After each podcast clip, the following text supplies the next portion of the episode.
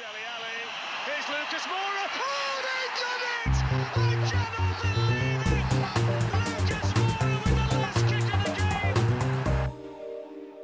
Hello, listeners, and welcome back to another episode of the Plus Dave podcast, the Tottenham Hotspur theme show brought to you by a team of Spurs fans and a Leeds fan called Dave. Another week, another win, and another opportunity for us to bask in the glory, however fleeting it may be, of sitting top of the Premier League. We did go five points clear for a moment, but unfortunately, results elsewhere have not done us any favours, so we are going to have to continue taking matters into our own hands. But we are delighted to be on top of the tree. In any case, Dave is off today trick or treating. And speaking of spooky slash paranormal goings on, the last time Spurs found themselves top by five points was in fact 1961. And that's all I'm going to say about that before Socks leaves the podcast. Speaking of Socks, he is one of two joining me today alongside Elio. Guys, welcome back for another week. We're top of the league. It's 10 games in. Time to start taking us remotely seriously, but we'll get on to that. First of all, how are you left feeling after another win, albeit a hard fought one, against Palace the weekend? Good. I think it was a good test of us against a side that were going to give us the low block treatment, but a much better side than the Sheffield United side who did, and Mm. one who are a staple in this league. And I think what it showed me was that we can still impose our game, but if those spaces in behind aren't appearing for us in the way that they would against a higher line than that, we do have the individual imagination to be able to find a way through. And that's something that previous attractive attacking Spurs sides have been accused of lacking, not least the last good side we had, which was under Pochettino. So More on him later. more on him later, yeah. But I think this was quite refreshing because even if we weren't able to tear Crystal Palace piece from piece, we were able to rely on suffocating them into submission and then using that extra bit of quality, as they say, to find the way through. And yeah, I'm really pleased with that. We've been very positive, Elio, and you are right to be because, of course, we're top of the league, so we need to take our victories. But at the risk of sounding a little negative, socks. And if the answer to this question is actually yes, then it's probably not the worst thing, all things considered. But would you agree with me in saying that that was arguably our least impressive performance of the season so far? Um, to an extent, I mean, it, it felt like it picked up from where the second half against Fulham sort of left off a little bit, where we were sort of sludging through the game. But Mm. I think Ange mentioned his post-match press conference that this isn't a team that give up that many chances. I think I, can't remember was it three goals conceded in four home games or four in three or something like that. And he made the point like there aren't going to be too many teams that come to Palace and hit three or four past them. To win is good enough, but I, I think maybe because we started the season so well and the football has for the most part been really fluent and free flowing. I think maybe we have been a little bit at fault of expecting every game to be this swashbuckling and we're going to smash you all kind of three or four nil. And sometimes you just got to win a football match or whatever. So I, I agree in the sense that I don't think it was a particularly incredible performance. But again, Ange mentioned it after the game where he said, we're learning to win games in different ways. And you're going to have your 5 2s against Burnley's and you're going to have to go away to a team like Arsenal who are very good and grind out a sort of 2 2 draw. And this was one of those it's almost disrespectful to call Palace a banana skin because there's almost an implication that they're not actually a good team. They're just a potentially Yeah. dangerous team. But Yeah, you know what I like mean? we Like- have to lose to them; they won't beat us, basically. Exactly, yeah. And I I know they didn't have Olise and Eze, but Selhurst Park under the lights, as much of a cliche as it is. Like I say, I don't. How many teams go there and hit them for five or four? It doesn't happen that often. So just because we didn't blow them away, I wouldn't say it was bad. It was maybe a bit uninspiring, but Mm. I don't think I'm sort of any more concerned or anything like that having watched that or the back end of the Fulham game.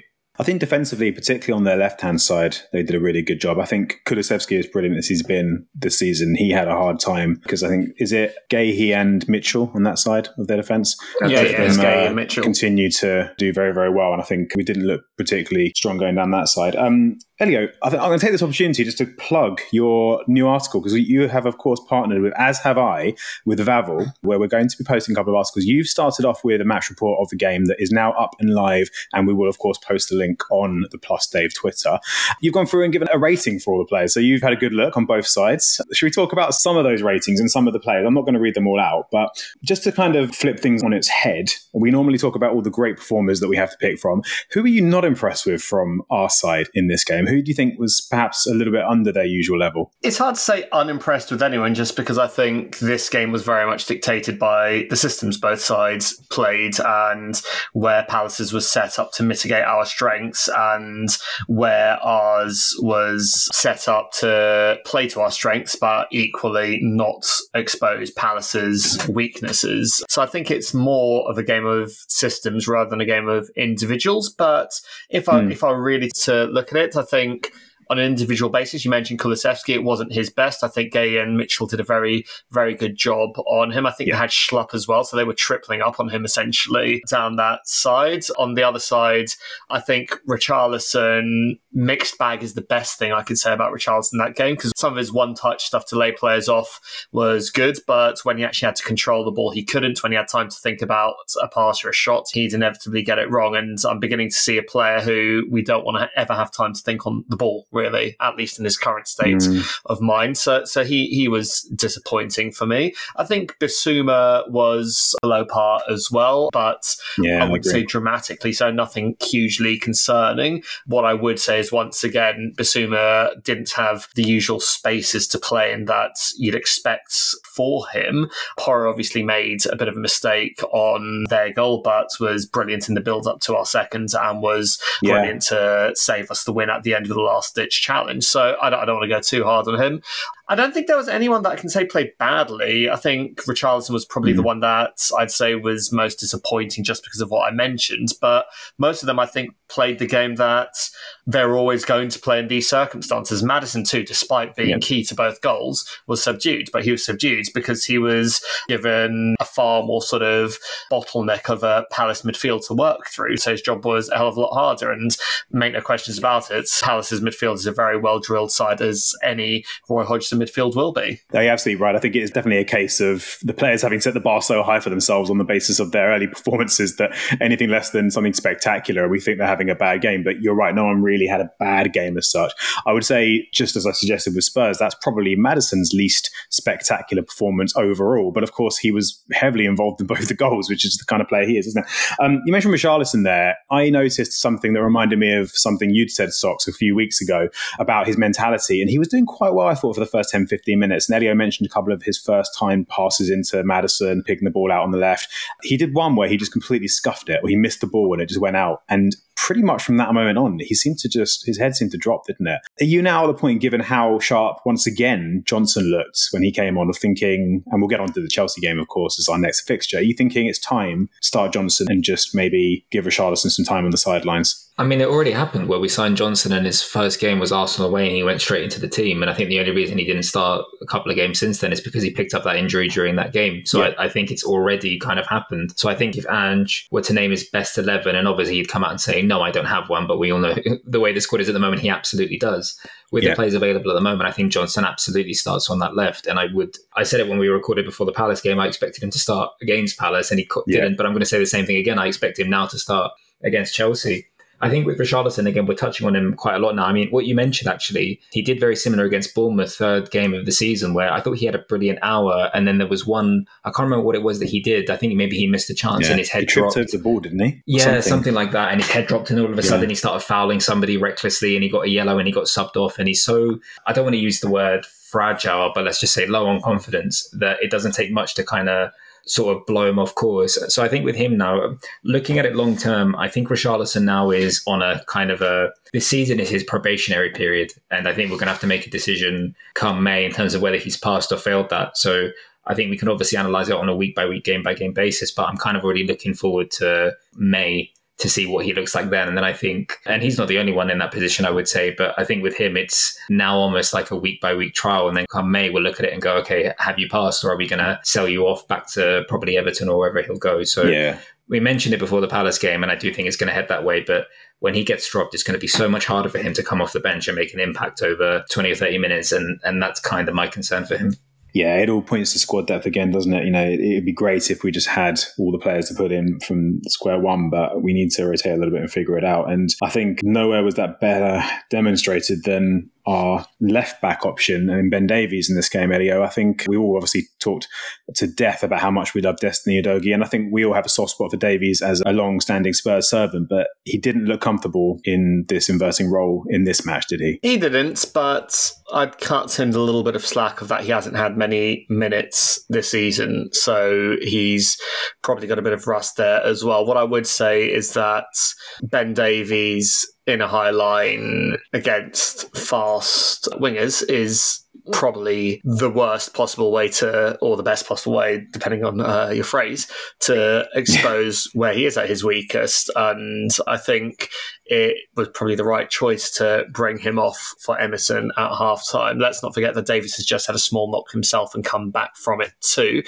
he's not a player that I'm overly concerned about in terms of having to use him this season. I think he's built up more than enough trust, but I think a bit like how Sox described Emerson on the last podcast, we're probably seeing a player whose long term future at Spurs is kind of already written. But for now, I'm yeah. Not too many alarm bells. It just wasn't the right circumstance for his type of player, having played very little football. If Davies was coming into this match having played the last three on the trot, even mm. with his sort of perceived lack of pace, I think he'd have been all right to tell you the truth. But this was just probably a little bit too much of a tall order in the circumstances. And I think that's all it was. Yeah, fair enough. And more importantly, I think Udogie's back for the next game, you'd think, right? I imagine he'll probably start against Chelsea. Yeah, because he was so. only unwell. It wasn't a physical injury. I think it was just an illness. Is that right? Okay. Okay. Well, hopefully he's all fine for them, but we'll see what happens next time he's out, whether it's uh, Emerson coming in or Davies. But yeah, let's try and limit those injuries and illnesses, shall we?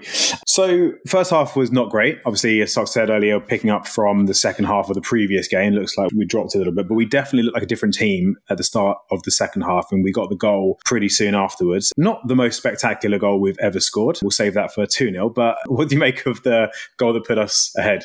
Who gives a shit? It went in. Yeah, that's what I make of it. There you go. I couldn't care yeah. less. I, I, couldn't give it. They all us. count, socks. That's it. They all count. Yeah, exactly. Yeah. I think it's worth mentioning that Maddison actually. Uh, it depends on how far back you want to take a passage of play, but Maddison pressing the goalkeeper was what led to the throw in that ended up in that goal. I don't know if you noticed that. He nearly nicked it off the yeah, keeper yeah, and got an easy goal. And then, yeah, just a, a nice little move, a little bit of fortune. and Maddison just kind of doing what he had to do. Um, but let's talk about the second goal because I think I just said that this might have been our worst performance of the season by default. I also, at the same time, think that might be my favourite goal we've scored all year, all the way from Vicario. Lovely one touch moves, a few bits of great skill, and Son getting on the end of it. Is that up there? What do you think? It was a very good goal. It's, yeah, I think it's fair to say, well, you could at least argue the case of it being our best goal of the season. I mean, let's not forget Romero's Thunder Bastard, and it was a Thunder Bastard. uh, but despite what Dave um, might protest, yeah. I think in terms of playing complete football, yeah, started off with the goalkeeper, utilised the system very well because it went out to Porro, who'd inverted at that point, who played it round uh, himself, actually, rather than round the corner straight into Sarr. Beautiful hit from Sarr. Yeah. And I think Johnson's awareness to actually head the ball the way he did and then pelt straight away to run onto a return pass was yeah. was beautiful and very heads up football as well, I'd call that. And well, you'd give the ball on there as uh, Arsenal found out as well. It's not going anywhere but the back of the net. I, I think exactly. I think he's actually somehow improved his finishing, if that's even possible. Yeah, a lovely goal. It was a weird header from Johnson, wasn't it? Like it was a strange kind of technique, but he did exactly what it needed to. Without wanting to, you know what I'm like with my lofty comparisons. So, so I'm going to try. Are you going to say Dele Alli? No, no, no, no. The way he headed it, the way he actually cushioned and passed it as a header was the way Berbatov yeah. used to as well. It was really, really composed. It was really, really aware. It was, yeah. I mean, he headed it as well as he'd have kicked it in that situation. That that's how yeah. good it was. And credit to Sarr for the lovely 45 yard switch first time to the left to, to get it all set up as well. Speaking of Sarr, yeah, exactly. Yeah, I think we said that at the time, didn't we? Speaking of Sarr, one of his better performances so far in a Spurs shirt, and that's saying something because he's been excellent pretty much since he came into the team. What did you make of him for the weekend? Uh, I didn't think he was that outstanding. I thought he was more impressive a few weeks ago. I don't think he was bad. Don't get me wrong. I, I thought most of our players were like seven out of tens, so I don't think he did too much to warrant anything massively higher than a seven or anything like that. I thought Van de Ven was the one we might speak about him separately, but I thought he was the one that maybe stood head and shoulders above the rest. But it was another. You're almost getting used to these sort of Sarr's performances now. He pops up pretty much everywhere all the time, whether it's like clearing something at the back, popping up up front. This was, like you guys just said, slightly different in the sense that this is the first time we've we've seen him hit a Scholes Gerrard esque diagonal yeah. or whatever. But for the most part, it was just another kind of, for someone so young and so inexperienced, he just does what you kind of want him to do and expect him to do. So I don't think it was outstanding. I didn't walk away and think, bloody hell, this guy. But uh, he's fairly consistent nowadays, to be fair to him. So you, get, you gave him a 7 out of 10. Elio, you giving him an 8 out of 10. I think we're in danger of holding Sarr to too high a standard based on what he's already done for us. I think Sarr it's almost weird, but our style and our system is almost designed to show Van de Ven off with what he does because our system is hmm. to, when we concede attacks, concede attacks that get in behind, where our 100 metre sprinter of a centre back can then absolutely bully the opposition forwards. It's weird. Usually systems show off what forwards can do. This is actually showing off what Van de Ven can do, which is why I'm never really worried about the balls in behind. We could have 15 balls in behind a game, and I'd say, well, that's our tactic to concede concede possession that way and let Van der Ven sort it out. So the thing that really, I mean, don't get me wrong, Van der Ven was brilliant, by the way, but I think the reason I'm really impressed with Sarr from this game is that of our midfielders, he was the only one that did seem to be able to find spaces, find gaps, carry the ball into space. He was any loose ball, he was always there. I think of our midfielders, he was actually the one that really sort of drove us. And I'm not saying that he was spectacular, but I think it was a really, really mature and a really, really well rounded performance, some, which you could say of all of his yeah. performances, I guess, but against a team that are designed to restrict what the midfield can do and try and coach you into hitting long balls for their sort of trolls of centre backs to heads clear. He was the player that was actually managing to still play the game on his terms. And that's why I was impressed with him. You mentioned Van de Ven there, another one who I think not for the first time, far from for the first time, had another great game. Socks, you were particularly impressed with him again, showed off his outrageous pace on a couple of occasions. Uh, what do you think of him? Yeah, I said last week or on Thursday when you asked me about James Maddison does the Pope the woods, and this is another does the Pope the woods moment. It, it, it's just uh, I take Elliot's point on the system kind of showing him off because we're so yeah. much more kind of at threat to that ball over the top that he's able to just continuously sort of run like a hundred meter sprinter and just kind of run to it every single time. But again, uh, I feel like we're saying the same thing every week about him. Like he's so unbelievably composed and calm on the ball. And this was a game where oddly he was he was getting a fair bit of a battering. Like he went down obviously in the first half. Like yeah, that red down his ankle. Really got one on the Achilles. Yeah. yeah. Oh, can we mention how dirty Palace were, by the way? Because there were a lot of fouls. Oh, it was like Tony Pulis' is Stoke. It was exactly. Is kind of what it was, like the South London equivalent. Yeah, yeah maybe um, it's because he reminds you of your grandmother, but I thought I expected better from Roy Hodgson. This kindly old man. You, you think he'd be going soft by now? it's always the ones you least suspect.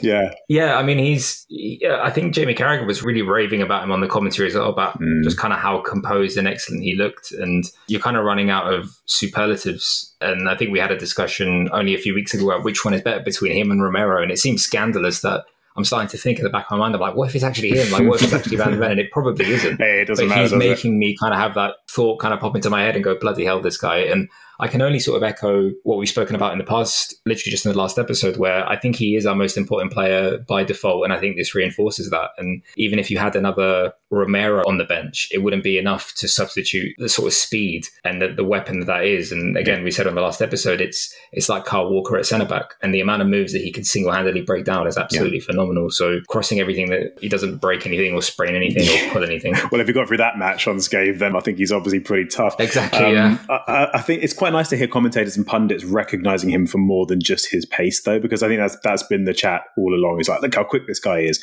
Now people are starting to wake up to the fact that even He's if he wasn't composed. that quick, he'd still be a very good centre back. It just makes him a ridiculously good centre back. He's very, very composed and he's very good in the air as well. I will call you up on yeah. one thing. Last week you said you don't think you've ever seen someone you've never felt as confident when balls were played sort of into the channels and in behind as you are now with Van der Ven.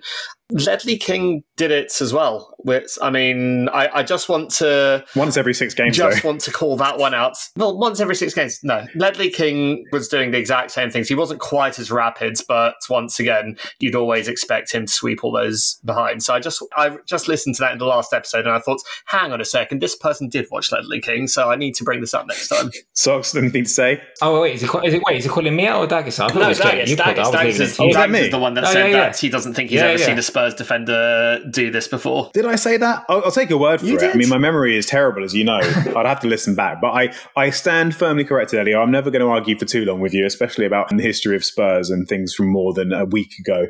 I don't think anyone will argue with though is that Cristian Romero continues to be brilliant. And um, a little stat here, I'm not really sure what to make of it, but it's quite interesting that he he completed 141 passes in that game, which is the most by any Spurs player in a single Premier League game since 2003-04. I imagine at least half of those were immediately back and forth to Vicario, however, at that moment, which was somehow really satisfying just because they were losing, they weren't pressing. And it was it was almost like he, he was just like, all right, we'll just do this then, shall we? If you're not going to give us a game, then we'll just keep passing it back. What did you make of, of Romero in this game? I mean, Romero's brilliant as always. Yeah. I mean, his one-to-one defending is exceptional. He's Mm. snuffing out attacks before they even happen. It's like having a, a defensive midfielder and a centre back at the same time. The way he's playing at the moment, and and uh, you you can't really be more pleased with what he's doing. What I would say is that him and Van der Ven, maybe by chance, but I think by design, are, are just the perfect complement to one another. And so Romero Yeah. can play that way in the knowledge that Van der Ven is there, in the same way that Van der Ven can sort of read play and, and wait to react to things in the knowledge that Romero is the one doing the proactive stuff. So I, I, Yeah. I just, it's weird to say that Spurs have an excellent centre back partnership, but they do. They certainly do. They certainly do. And they have a pretty damn good goalkeeper as well. Quick shout out to Vicario, who got in his uh, customary wonder save, as he tends to do pretty much every week, off of uh, Odsonne Edouard, who I think, if I remember correctly, scored his first goal against us, or his first couple of goals against us, way back when we started this in a horrible game. But yeah, Vicario gives me a good opportunity to read out a brilliant quote from him. So Vicario, when asked about joining Spurs, apparently recently came out and said, "This was what I wanted, and I didn't want to listen to anything else. As soon as I knew there was an opportunity to come here, I would have signed in blood. I would have walked from Italy." Absolutely love that. Ellie, you said it before, didn't you, about the way sometimes Italian journalists speak in the media when it's translated. It looks like it definitely comes through to the players as well. A Bit of love for Vicario. Absolutely, but I think we've got a group of players that, for whatever reason, really, really care about what they're doing, and uh, I'd say that's not least to do with the manager. Absolutely. It wasn't quite plain sailing in the end. We made it a little bit difficult for ourselves, but we saw it through. I don't want to get into too much detail about the goal and whether it should have been allowed or not, but just quickly, in a few words, do you think that should have been disallowed for the handball? I think so because I don't think it falls to him the way it did if it doesn't roll off his arm. Simple as I think, yes, he did chest it first, but the ball was still going in a different direction to where it ended up. So I think it should have been, but I'm fairly old school in that. I think if the ball touches the hand on the way to being a goal, it should be disallowed regardless that of was the rule. intent. Reg- I thought um, that was a so rule. I, Apparently, it isn't anymore. But who knows? What I will say is that I think in real time you're never seeing that ball hit the hand, and Yeah. so as someone who is recently converted to being very anti VAR, on that basis. Well, Yeah. look how long they took to check it and decide that it was a goal or not. There was nothing clear and obvious, so on that basis, it should have been a goal. But Yeah. but I do think generally any handball in the build up to a goal should lead to a disallowment, but that's very much a subjective view. We'll have to work on Elio's definition of quick in future, but let's come over to Socks now for his, his thoughts. In real time, I was seething, but then someone sent me the rule, and I've got it in front of me, and it says it's, it's an offence if a player has considered to make their body unnaturally bigger when their position of their hand or arm is not a consequence of or justifiable by their body movement for that specific situation. So effectively, if they've made themselves unnaturally bigger, and unnaturally means it doesn't justify what they're doing, and it hits their arm, even if it hits it by accident, then it's disallowed. But if hmm. you look at his arm, it wasn't in an unnatural position at all. So I completely agree with Elio in that I think it's a handball, but by the letter of the law, because it doesn't sit up for him to hit it if it doesn't hit his hand. But at the hmm. same time, he's effectively being penalised for having arms by the letter of the law because he's not, his arms aren't wide, they're just by his sides exactly where they should be. So Yeah. if, if it were me, the spirit of the game, if you want, Yeah. the spirit of the rule is that's a handball that gets ruled out. The way the bullshit laws exist now is that it's probably a goal. I don't know why it took them so long to check it. That was probably the most frustrating thing for me because you were like, what are they checking? Like, do they know if it's hit the hand? Is that what they're not sure of? Do they? I'm not sure what's worse. That maybe it took them five minutes to see whether it had hit the hand, or they'd seen that it hit the hand, and then it took them five minutes to deliberate whether they thought it was a handball. I don't know which one is the worst outcome. I'd be interested to see if they, because obviously they very specifically hand select the incidents that they're going to release the audio tapes of. So I'd be Yeah. curious to see what the thought process was and get. Obviously, it didn't matter. We won the game anyway, but I'm curious to kind of find the the explainer for that. But I mean, it was a hell of a it's- strike it's as so well. I mean, the goalkeeper had no It chance was. whatsoever. give him credit. And I- I think it's a case of it's the rule we dislike as opposed to the decision. Well, from that, I think I can deduce I am none the wiser as to whether it was a handball or not. And I think I can categorically say neither of you know how to be succinct or quick in giving your wrapped up opinions. I never promised I would no, be, No, to I be know. To fair. be fair, you didn't. And uh, why should you be? Before we move on to talk about the Chelsea game, because obviously that's a huge fixture coming up for various reasons, we saw the lovely return to the pitch of Rodrigo Bentancur, which I, I don't think anyone was necessarily expecting. I was quite surprised to see him on the subs bench, and he got a few minutes out. It wasn't exactly a walk in the park. He had some stuff to do. Elio, he looked sharp for a man coming back from about a year off the pitch, didn't he? Yeah, there was absolutely no rust whatsoever. I was very pleasantly surprised, especially a player like him who his game is based a lot around sort of his ability to turn, around his sort of mobility, around his technique and touch. I thought Hmm. I thought it looked like he'd never been gone. All right, it was a very small sample size, and if he'd come on five minutes early, he might have been blowing for the last five minutes. But I was really, really pleased with what I saw, and given that he did actually have to put in a bit of a shift, and it wasn't just a case of meandering to an easy win, it, it gave him a chance to show that he he is ready to be involved again. Probably still going to be on the bench Yeah. for a couple more games, I imagine, as he builds up more and more fitness, and they have a lot of sports science that dictates how long they can play and, and this kind of stuff. But yeah, really, really pleased. I, I wasn't even expecting Yeah. to see him for a good three, four weeks. Talking about how good a game Sarr had, uh, this made me laugh. I saw on Twitter someone posted Bentancur returns from injury and then Sarr, and it was that Michael Jordan meme of, and I took that personally. well, that was quite good.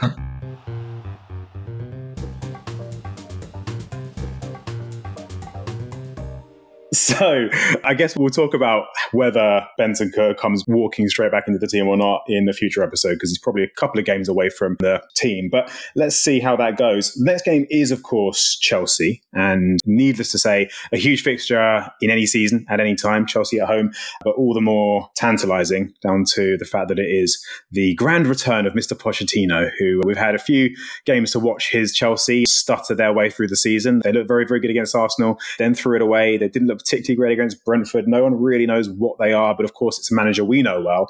Before we get into the game, guys, what sort of reception are we expecting? Elio, you're going to be there. What are you anticipating when he walks out onto the pitch? It's a. I mean, he won't walk out on the pitch, probably thankfully No, for him. But Probably not on the actual um, pitch. He's not Arteta. I don't know to tell you the truth. I mean, I'm trying to think now if there's uh, mention of the opposition manager at Spurs when the opposition lineups are read out. Uh, it's something I've never actually paid attention to before because I've never had a No. reason to before. But I don't think it is. I'm wondering when the opportunity to boo him will be, other than maybe if he gets onto the edge of his manager's box in, in the dugout. Personally, I think he Just when he walks out, surely. Just when he shows his face. Maybe, yeah, but personally, I don't think he deserves a hostile reception. He's someone who hmm. was the best Spurs manager of our time, supporting Spurs as a collection of early to now late 30 year olds between us. He's someone who really did embrace the values of the club, did a lot of good and I mean, I was at a Champions League final, something I'd never thought would happen Yeah. in my life. So, so I really don't think he deserves hostility from our fans more than any other Chelsea manager would. Is the caveat for that? Yes. So, yes. he um, is the enemy currently. Exactly. He doesn't deserve any animosity for the fact that he's taken the Chelsea job. The guy was out of work. He's not a Spurs product. He wasn't a Spurs player. He's not a local boy brought up. Mm. This isn't Sol Campbell going to Arsenal, for goodness sake. This is a non Englishman who was our manager for just over five years, who did a very good job, who we've had a couple of opportunities to bring him back to the club and not. And by all accounts, from people who know Pochettino personally, like Ossie Ardiles, he would Yeah. have definitely taken the job had we offered it to him. And eventually he took the job of a very high spending, very high finishing team in the Premier League who would be paying him very, very well. I, I just, I don't Yeah. see the crime he's committed. So I don't think he deserves to be treated any worse than we treat any other Chelsea manager. now, It helps they're, a bit I think though, there will be honest. an there will be an element that boo him, but I think it won't be anything ridiculous. On the flip side, I also don't think he should get any kind of hero's welcome as a manager. Not because he's gone to Chelsea, but because he's not our manager anymore. I don't want us giving any kind of warm welcome to our returning ex-manager. I just want us to pretend that he's the Chelsea manager and nothing else to us. Socks, boos, or claps, or somewhere in between. Uh, I expect there will be a, a, mixed reception. Yeah, I, I agree with Elio for the most part. To be totally mm. honest with you, I, I, think you show your love for Ange more. So you love the guy that's currently here. You don't hate the guy that was here before. I think the only time we sing about him is if we're like six nil up and we can joke about him getting sacked in the morning or something. yeah, his, minutes, his magic, like, you know, will come out at three 0 won't it? Yeah, yeah, yeah. Something sarcastic like yeah. that is fine. I don't think it should be tirades of abuse. Like I agree with Elio. Like I'd be lying if I said that I didn't have a soft spot for him still, because mm. ultimately you've got somebody that made me feel a lot of good things, and he was the manager that gave me the most of the good yeah. feelings, and it's hard for that to totally disappear. And I guess because I hate Arsenal more than I hate Chelsea, like if this was Arsenal, I'd probably be singing a totally different tune. And even though I really do hate Chelsea, it's never been as much for me. So I, I can kind of, I don't know about layer off, but we've spoken before, like he would have dropped the pen whilst he was signing the contract to be Chelsea manager to have come and managed Tottenham. Yeah if he'd gotten a text from Daniel Levy. So I don't think it's him promising us anything. Like this isn't Sol Campbell, yeah, I'm staying, and then off he pops, uh, you know, randomly in a, a press conference with Arsene Wenger yeah. just a few months later. Like he would have come back. We know he wanted to come back. I question his decision making in terms of if he's not going to come to Tottenham, why go to Chelsea? Like, there's one thing to not come back to Spurs, but it's another to pick them just as a sporting project. Forget the actual rivalry for a second, yeah. but that's neither here nor there, I suppose. So I agree with Elio. I think our fans will probably give him some. And I think there's a lot of people who might be listening to this that think we're a little bit nuts because of the anger that they feel for Chelsea and the hatred they feel for them is maybe a bit more than ours. Yeah. And I don't think there's necessarily an issue for that. But like I said, I think my sort of message is support the guy that's here. He's the one that's making us feel good at the moment. So let's just back him. Absolutely, Sauce. You're damn right. Both of you are absolutely right. I agree with all of that. More importantly, dare I say, what have you made of him as Chelsea manager so far? Mixed results.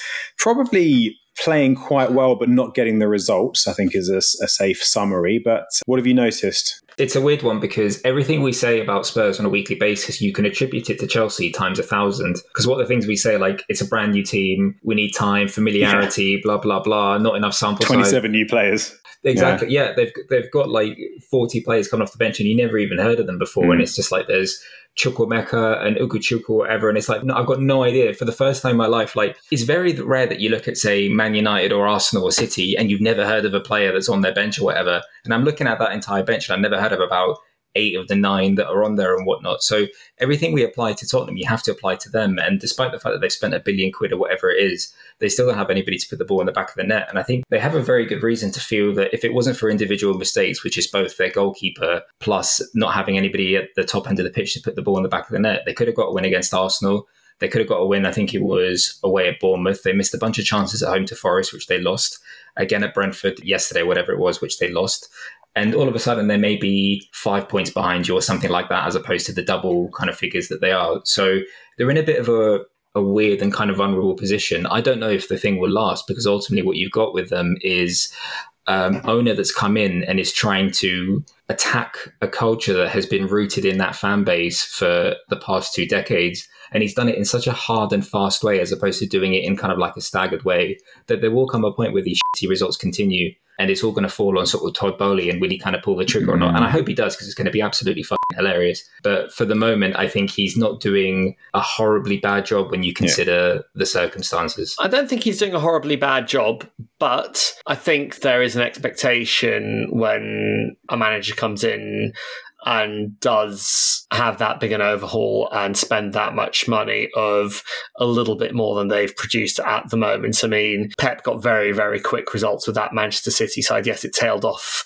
a little bit in that first season, but mm. it was definitely nowhere near as bad as this, and they were still very comfortably in the Champions League at the end of the season, which I don't expect Chelsea will be. Then look at Mourinho when he first joined Chelsea 20 years ago now, or, or ish. In fact, it was nearly 20 years ago, wasn't it? It was 2004. He came in, basically bought a whole brand new first team, and absolutely yeah. romped the league for those first two seasons. So, yes, the quality of, of, the players, though, I think is the difference. But I think Chelsea yeah. have signed quality players. I just think that Pochettino is the wrong manager for the big expensive transfer splurge. The biggest success he's had in his career, mm. both times, Southampton and us, have been in situations where he's been an underdog and his team have been an underdog. And regardless of how many players they've bought and how new the players are, there's no way you can call this lot of Chelsea players underdogs. And if they have spent all that on underdogs, then they could have bought some very, very good players for a lot less money who could hit, hit the ground running under a manager like Pochettino Pochettino. I mean, look what it's we've like done. they're trying to disguise a really expensive splurge as a project by buying unknown players for a load of money. That's what it's almost looks Well, like. it is. It's it's the second thing that Elliot said because if you look at who they bought, they haven't bought. I mean, their best player is Cole Palmer at the moment, who's a City kind of reject youth player that couldn't break into their team. Like this isn't them coming out and signing Carvalho, Claude Makélélé, etc., etc., etc. Like, I mean, they had the rule that, that in the summer they weren't allowed to sign a single player over twenty four or 25 and that's why they didn't bother going for somebody like James Maddison. So what they've done is they've gone for a youth project but they've done it to such an extreme like I've never seen anybody do anything like this before, mm. which is why I'm looking forward to it failing because there isn't a manager out there that, that has ever dealt with it genuinely like if they sack Pochettino there's nobody they go for because there's nobody in football that has ever seen anything like this like yeah. there's a youth project but in, what we have at the moment you could sort of argue is a youth project because you look at Sarr, Van der Ven Udogie, and a handful of others who are both young and inexperienced, and you could even put maybe Porro to an extent there. But there are some adults in the room. Like there's Bissouma, mm. there's Maddison, there's Højbjerg, there's Son, there's a World Cup winner in Romero. Vicario isn't tremendously experienced, but he's a 26 yeah. year old. They've literally just filled their team with 11 Pape Sarrs. And it's to, it's, it's to the point where it's not even about the quality at that point. It's it's they're all babies, they're all children, yeah. they're all in year three by comparison, apart from Thiago Silva, who's an OAP yeah. by comparison. So there's absolutely nothing in that yeah. middle ground. So I think there's such a weird project that I don't want to kind of defend them or defend Pochettino necessarily because it's not about them, but it's such a, a weird mishmash of a football mm. club at the moment. And I think we're seeing it burn down in front of our very eyes in slow motion, and I think it will be glorious. It's really, almost really like they're having the season we were supposed to have. You know how we were talking about how it's going to take a long time to bed all these yes, players exactly, in, yeah. and don't expect the results straight away. Just expect some nice football, and then mm. maybe it will click towards the second half. This is what I was expecting from us, not them. it's ridiculous. I think when you look at, yeah, there's a lot of youth in there. There's definitely a lot of very expensive project players, but They've also signed people with Premier League experience and Premier League pedigree. And they've got people like Moises Caicedo, Raheem Sterling, Robert Sanchez, obviously yeah. in goal. I mean, I have no idea what they're doing with goalkeepers at Chelsea. To tell you the truth, they they yeah. they signed the Southampton guy. I can't remember his name, who was really good despite them going down. Like they, have genuinely brought in some good players. So I, I really don't feel that their current position is justified. And yes, they've had a few green shoots of some nice football, but ultimately they've also got 12 points from 10 games. I mean, this must be Chelsea's yeah. worst start in the league since, well, since Abramovich took over. I can't have they had yeah, worse? Almost definitely. Almost definitely. It's quite worrying though in a way, isn't it? Because you know the cynical Spurs fan that's seen too much in us will look at that and think, oh, they're due the result. They're due one where this pays off and their, oh, no, their dominance on the pitch comes out as a win. And wouldn't the script of football by the malevolent football gods just write it so perfectly that Pochettino comes and gets his big statement win back at Spurs, who are top of the league? You can see it written in the stars, can't you? Elio, as you reminded me earlier on when talking about my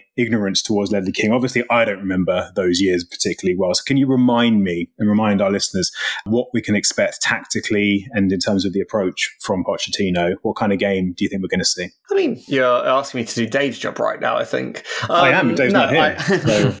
I I think Chelsea will try to press high. I think they're going to try yeah. to retain possession where they can. I think there's going to be a fairly risk averse approach, and by risk risk I don't mean defensive. I just mean that Pochettino likes high percentage yeah, passes, and I think there'll be yeah. a lot of that. And I think their best chance of getting through us will be from a moment of individual brilliance from someone like Sterling or Nicolas Jackson. I think that that's almost what they're banking on at this point until they do find some kind of synchronicity, some kind of rhythm.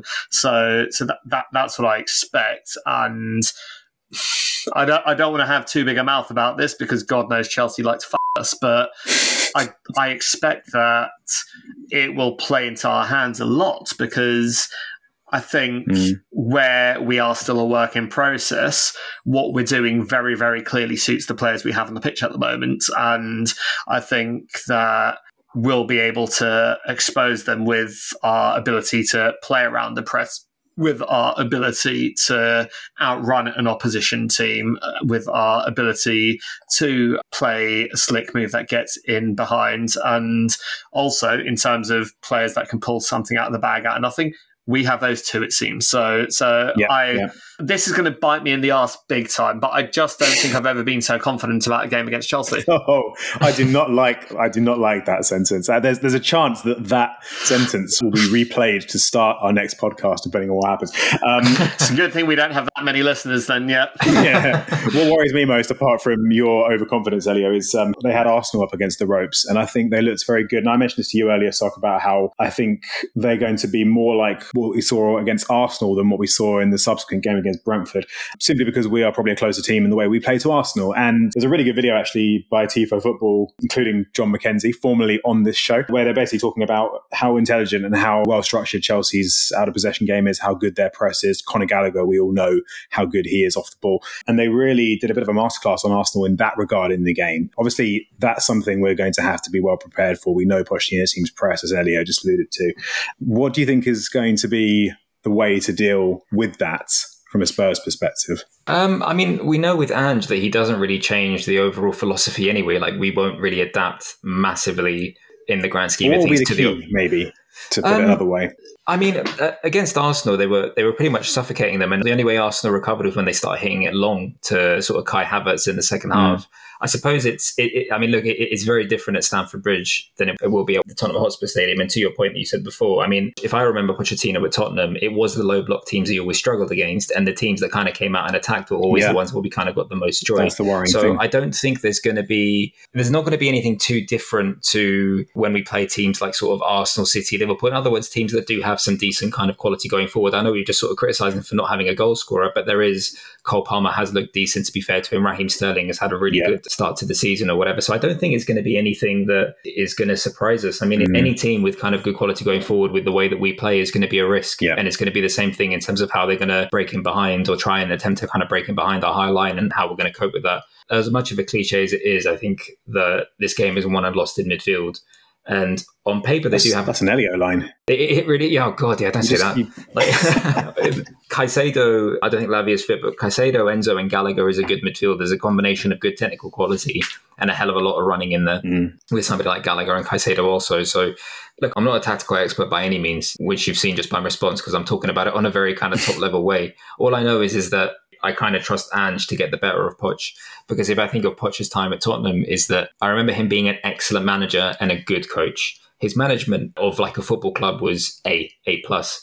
As a coach on a tactical level, he was a B. And mm. I don't have the knowledge to be able to explain what he was doing wrong. But there were so many times. I mean, I remember, for example, Juventus at home when Allegri made a change, and it was obvious to, I say at home at Wembley, it was obvious to everybody in that stadium that something had changed, and Pochettino had no idea what to do to respond to it. And that happened against Klopp and happened against Pep. And I think from the, what we've seen, I think Ange is a more tactically astute manager. So whatever surprise they spring on us, I'm not massively concerned in terms of our ability to respond to it tactically. I'm really, really not. It will be down to the players. So if we take the lead, we'll win, basically.